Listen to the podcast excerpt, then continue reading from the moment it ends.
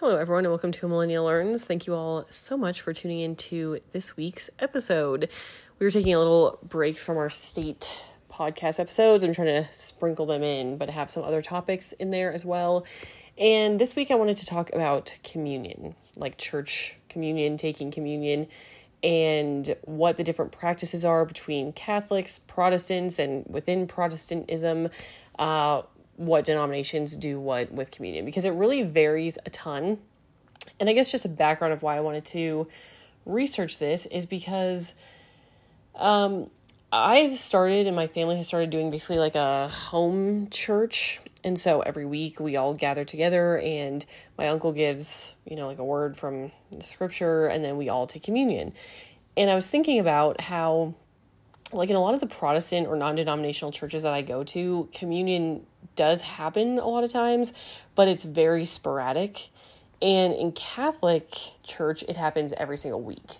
And I know that it means very different things. There's a lot of debate within, you know, interpretation of scripture, but what certain words are interpreted as, as to what the significance of communion actually is. Um, and we'll get into all that. So this week we are going over communion, like all things communion, where it came from, where it's referenced in, in scripture, and the difference between Catholics and Protestants in this area. So I hope you enjoyed the episode, and let's get right into it.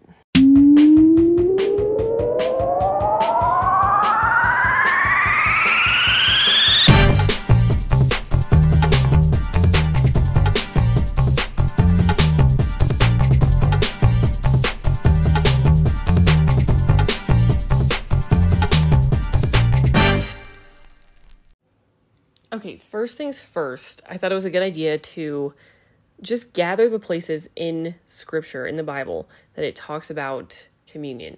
So it's in the New Testament because it originated, obviously, in the New Testament when the, you know, at the Last Supper, when Jesus, you know, t- basically told them and taught them what communion is, uh, he, you know, took the bread and the wine and said, do this in memory of me. But let me just read the actual scripture references where this is referenced. So the first one is Matthew 26, verses 26 through 28.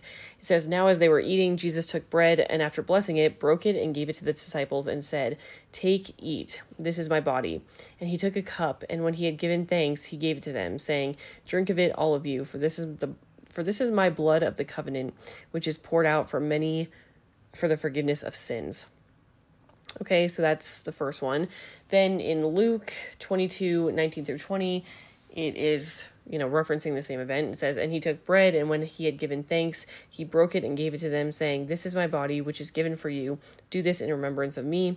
And likewise the cup after they had eaten, saying, This cup that is poured out for you is the new covenant in my blood. So that is the actual event when it happened in the New Testament of Jesus teaching the disciples basically how to go about communion. This is the first communion. Then in First Corinthians, it's referenced a couple times. Uh, 1 Corinthians 10 16 said, The cup of blessing that we bless, sorry, the cup of blessing that we bless, is it not a participation in the blood of Christ? The bread that we break, is it not a participation in the body of Christ? And then 1 Corinthians 11 26, For as often as you eat this bread and drink the cup, you proclaim the Lord's death until he comes. So that is an important point of like the point of communion, you know, waiting and proclaiming the Lord's death and the resurrection and that he will come again. So, and then the last one is Acts 2:42 and they devoted themselves and they devoted themselves to the apostles' teaching and the fellowship, to the breaking of bread and the prayers.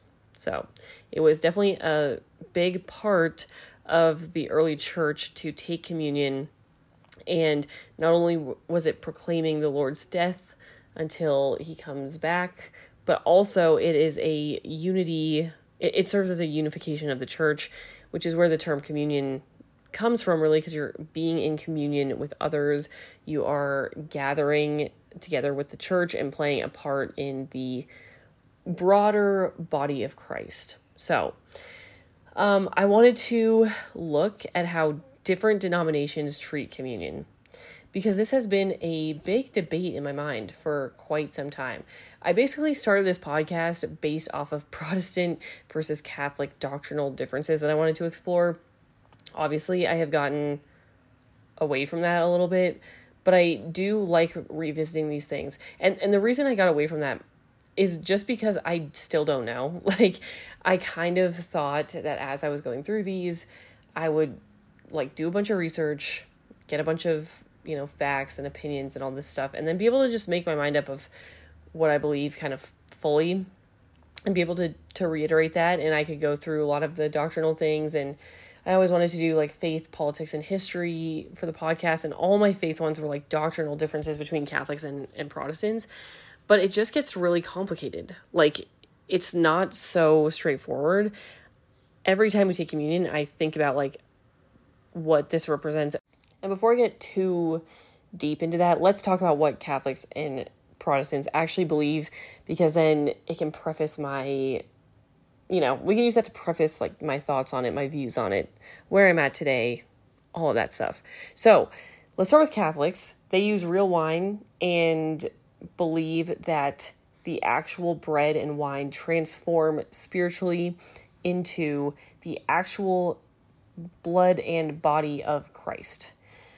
So, I found this article so I don't misrepresent it. I don't want to misrepresent any of this. So, I pulled up this article from udayton.edu. I will link it in the description. And uh, let's talk about what Catholics actually believe. Okay. Well, this is kind of about actually what it says why communion matters in Catholic life and what it means to be denied the Eucharist. Okay, so this says the biannual U.S. Catholic Bishops' Meeting received more than its usual attention this June. This was written in 2021 due to one particular item on its agenda a proposed document on the sacrament of the Eucharist, a ritual also known as Holy Communion. So, in Catholicism, there's the seven sacraments, and one of them is sacrament of the Eucharist. So, if you hear it referred to as that, that means Holy Communion. It says because this as yet unwritten document is expected to include guidance on when and whether Holy Communion may be refused to a Catholic who presents her or himself in a manifest state of serious sin. This church matter received note from the pages of national newspapers. It also prompted a statement of principles from 60 Democratic Catholics in the U.S. House of Representatives, urging bishops to not move forward and deny this most holy of all sacraments. So I'm pretty sure that this was rooted in the abortion debate. I heard a lot of scuttle about this uh, because Catholics view abortion as a sin, anyone who is actively promoting it or like for example they were kind of arguing that joe biden because he's an outspoken advocate of abortion should not be able to receive the eucharist very very interesting because part of the catholic belief is that you need to be not in a state of serious sin so if you have someone against if you have something against a brother, you know, you go resolve that before you take the body of Christ. You need to confess. A lot of people do confession before uh, communion because you are supposed to, you know, not be in a state of sin when you're receiving Christ. So that was kind of the debate. And this being in 2021, kind of, I remember this you know, there being discussions about okay, can Catholics refuse like Joe Biden or can priests be able to refuse you the Eucharist to Joe Biden? This says, as a scholar of Catholic sacramental theology, let me offer some thoughts on the central role of Holy Communion in the Catholic Church and the pain it can cause some members to be denied reception of it. One of the seven sacraments of the Catholic Church, the Eucharist, is a ritual in which, according to Catholic theology, bread and wine blessed by a priest really become the body, blood, soul, and divinity of Jesus Christ. Such is its central role in Catholicism, it has been called the fount and apex of the whole Christian life. So, this is not really just like another sacrament or another thing you do at church, another part of Mass, just like, you know, that you can throw away. This is, as far as Catholics believe, basically the central thing, the central part of their faith life because it is accepting Jesus Christ in, you know, body, blood, soul, and divinity each week. That's a big deal. If you think that the bread and wine, once it's blessed, become the actual body, blood, soul, and divinity of Jesus Christ, and you are accepting Jesus every week. That is the apex of your Christian walk. So it is, there's a huge, huge emphasis placed on the Eucharist in Catholicism. That is like, I feel like the first difference between Catholicism and Protestantism in this area. And we'll get into the Protestant side. Um, but it is just not the same emphasis is not placed on it. Okay, Catholics are obliged to receive communion at least once a year, but in practice, many do so far more frequently during Mass or Catholic public worship. I was not aware of the once a year rule. I think that's really interesting because it is offered every week. And again, you're not supposed to go up and accept it unless you have confessed your sins or have, you know, resolved things with people or are living not in a state of sin. Okay. It goes on a little bit more about, you know, why it could be, you know, not good for some people to be denied this, but then it starts talking about the Eucharist in early Christianity. It said in the formative years of Christianity, around 2,000 years ago, the practice of ritual meals was already common in both Jewish and Greco Roman culture. Early Christian Eucharistic practice took seriously the ritual power of a meal to transport participants beyond the physical world by connecting them to both past events and spiritual realities. Early Christian Okay, wait, sorry. Jesus shared many meals throughout his time on earth, culminating in his Last Supper, during which, according to biblical passages, he instructed followers to share bread and wine, saying, This is my body that is for you. Do this in remembrance of me. So we went over that with the Christian or with the biblical references to where this practice comes from. It says early followers of Jesus worshipped in synagogues and continued to take part in Jewish rituals. Thus, the Eucharist flowed from the same stream as the Passover Seder, in which Jewish tradition says each person is to regard him or herself as having been personally freed from slavery in Egypt. Yet, Christian ritual meals were unique because they were centered on Jesus, a crucified victim of the Roman Empire whom Christians believe passed over death to be resurrected by God. Okay, so that's about the Eucharist, like meal. Now it talks about the body of Christ. It says the whole structure of the Mass, which normally culminates in reception of communion, is about thrusting participants into the life, death, and resurrection of Jesus so that they may see the death and resurrection shape of life in the world. Catholic theology distinguishes three ways of speaking of the body of Christ all rooted in the Bible. There is the historical Jesus who walked the earth, the body of Christ that is present in the bread and wine of the Eucharist, and finally, the assembly of people who, as St. Paul the Apostle put it, are the body of Christ and individually members of it. So, again, this is talking about how by taking communion and by participating in the sacrament, you are unifying with the rest of the body of Christ. Also, Will is next to me taking a nap and he just kind of rustled and is like making all sorts of sounds and grunts and things. So, okay, um, one second, I'll be right back. okay, he needed some white noise, so I have moved to another room and I'm watching him on the monitor. So let's get back into it. but basically, the whole point of that was that Catholics believe. It says Catholics believe that when one consumes the Eucharist, one is incorporated into Christ and becomes bonded to others who are also part of the body of Christ on earth. It is not simply a matter of individual belief, but of church unity and the mission of being Christ in the world. To set oneself outside of the practice of communion or to be set outside by another is to be set apart from the very practice that incorporates one into the body of Christ.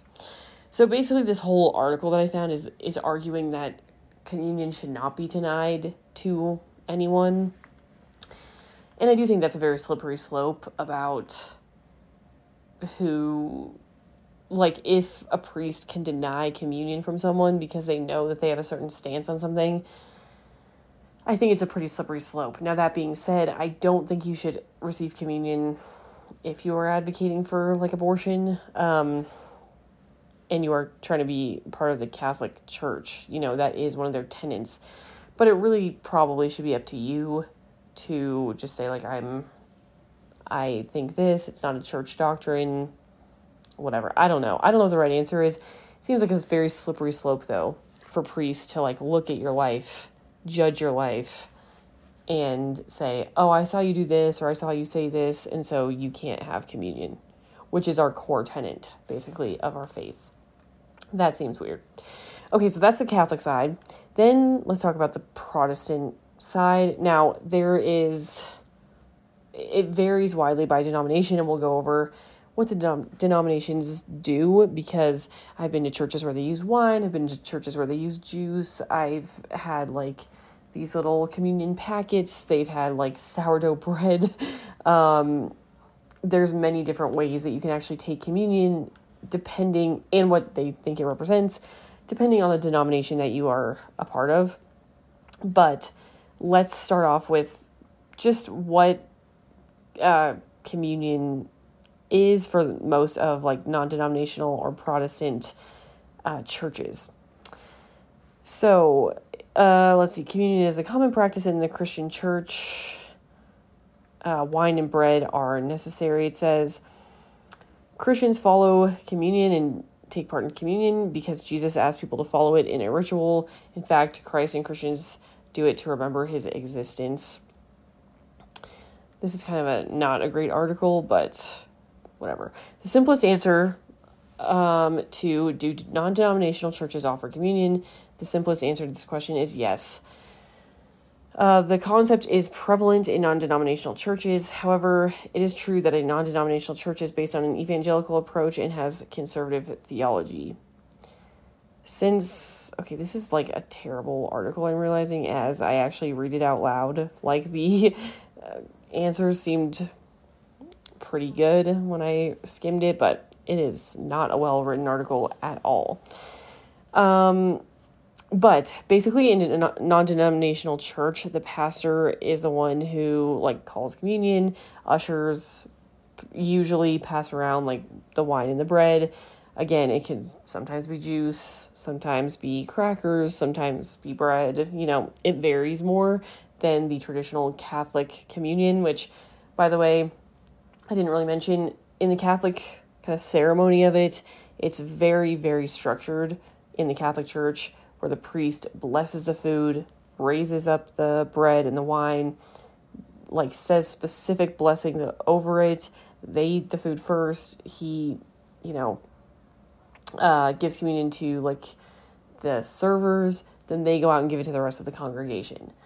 So it's very, very structured in Catholic churches. Now, in non denominational churches, it is much less, I mean, usually it's much more low key.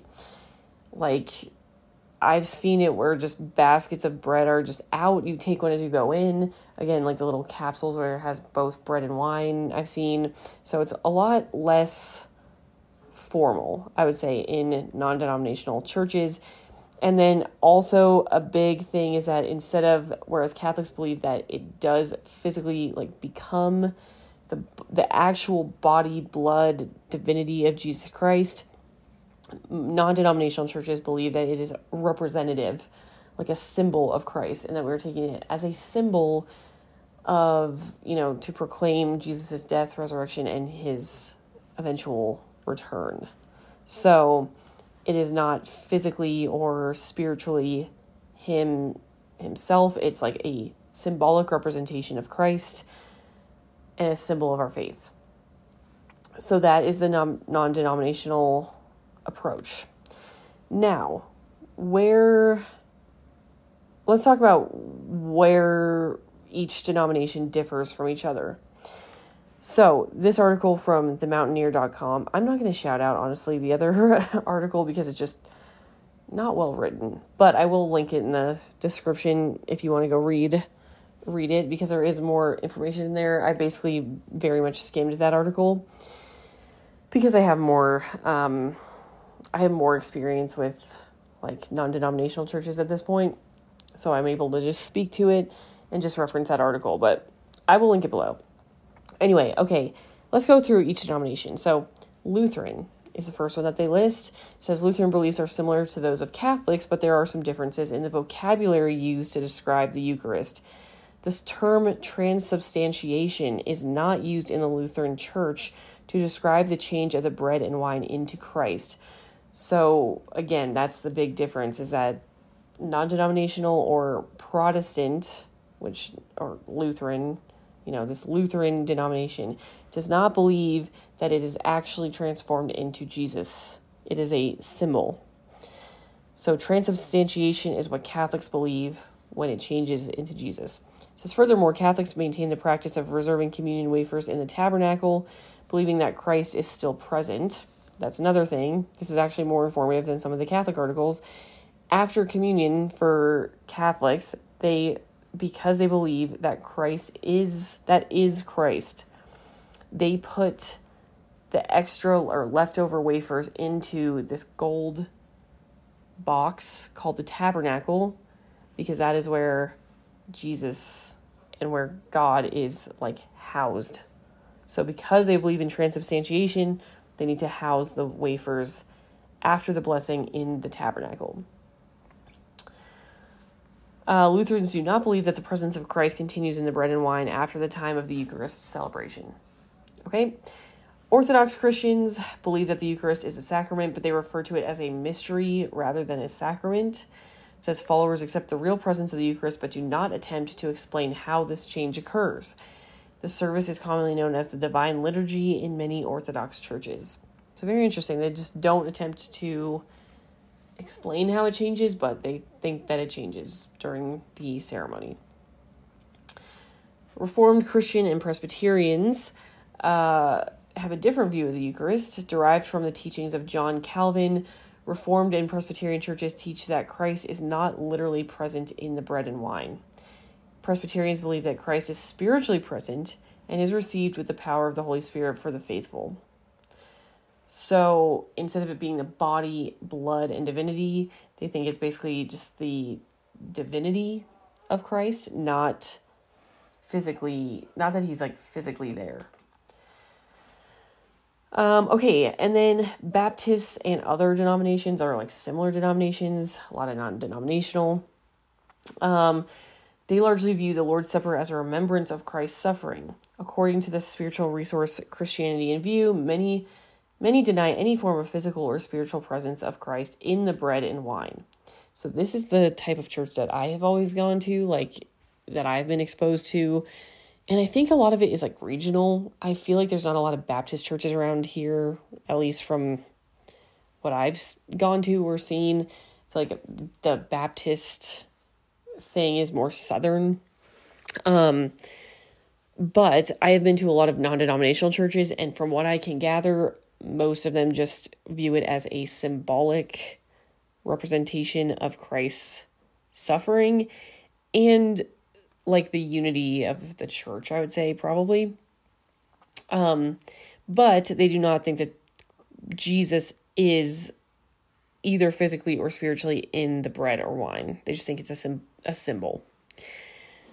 Uh, in addition to the practices reserved for each denomination, there may be other rules regarding the celebration of Mass and the Eucharist. For example, the Vatican mandates that only Roman Catholics who are in good standing with the Church and are free from mortal sin are allowed to participate in the Eucharist. In addition, Catholics must fast for an hour before receiving communion, while some churches make communion open to any Christian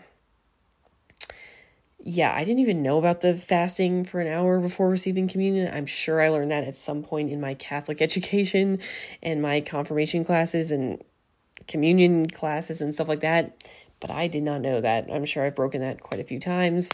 Um, but yeah, so if you're not Catholic or if you uh, are not free from mortal sin, you're supposed to just go up with your arms crossed in a Catholic church and get a blessing from the priest, but not accept communion, not accept the Eucharist.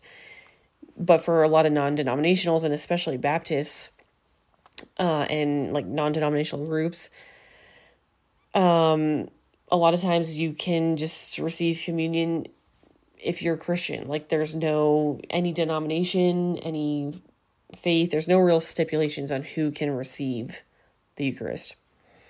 Some churches offer communion every day or once per week, others do it less often. Celebrants may walk up to the altar to receive communion from the common cup and bowl, while others pack, pass around the Eucharist.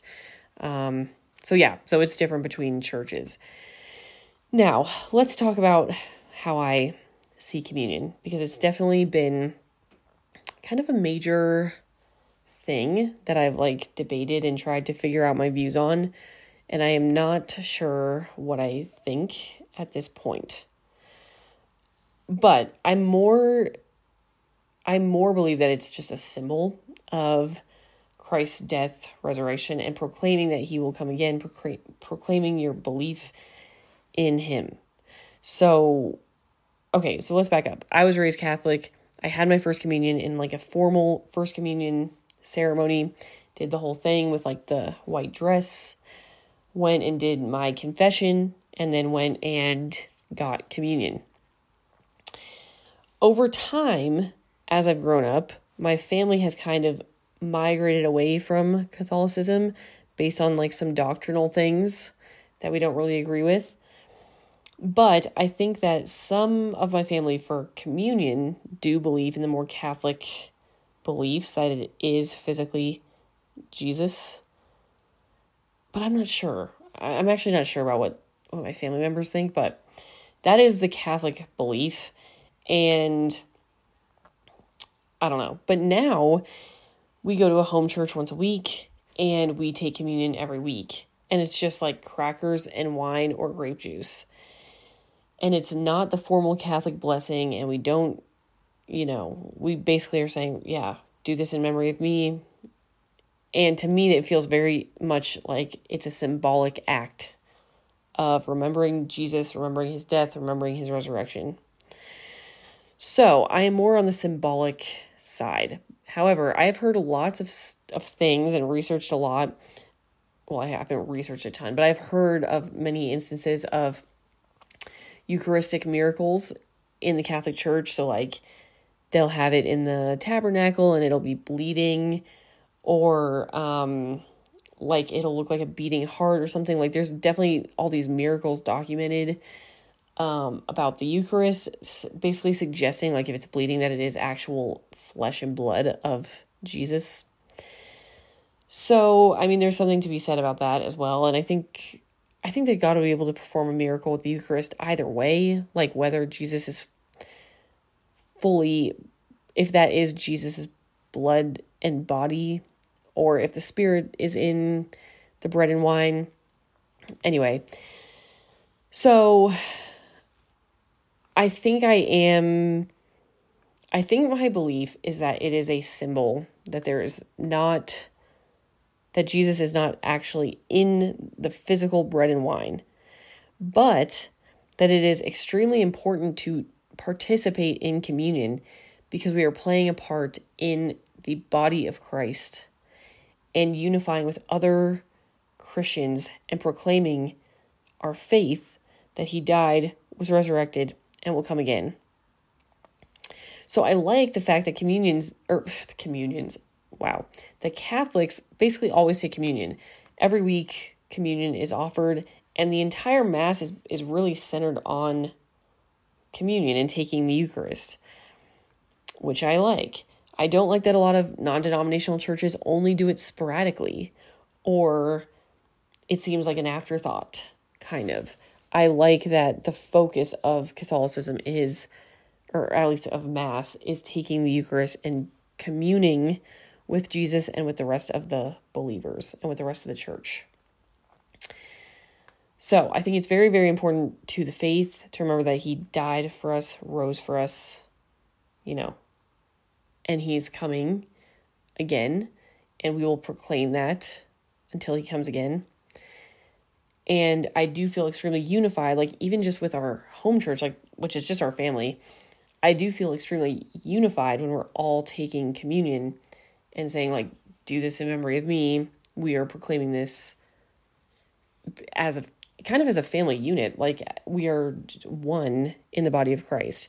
So i think it's extremely important in the faith to have and i wish more protestant or non-denominational churches would would take communion more seriously and do it more often and really like I don't think I've heard one message about communion, about the importance of communion in a non-denominational church. And I think that's a shame because I think a lot of people don't really know what it means, don't really know what's happening with it, what they believe about it, anything like that. So, those are my thoughts Uh, that is my communion episode. I hope you enjoyed it. I like doing these ones where it highlights like differences between faith practices because I'm just fascinated by all of that and trying to figure out kind of where I fall on that spectrum. So, that is all for this week's episode. Thank you all so much for watching. Make sure to subscribe or follow the podcast and leave a review if you're feeling generous.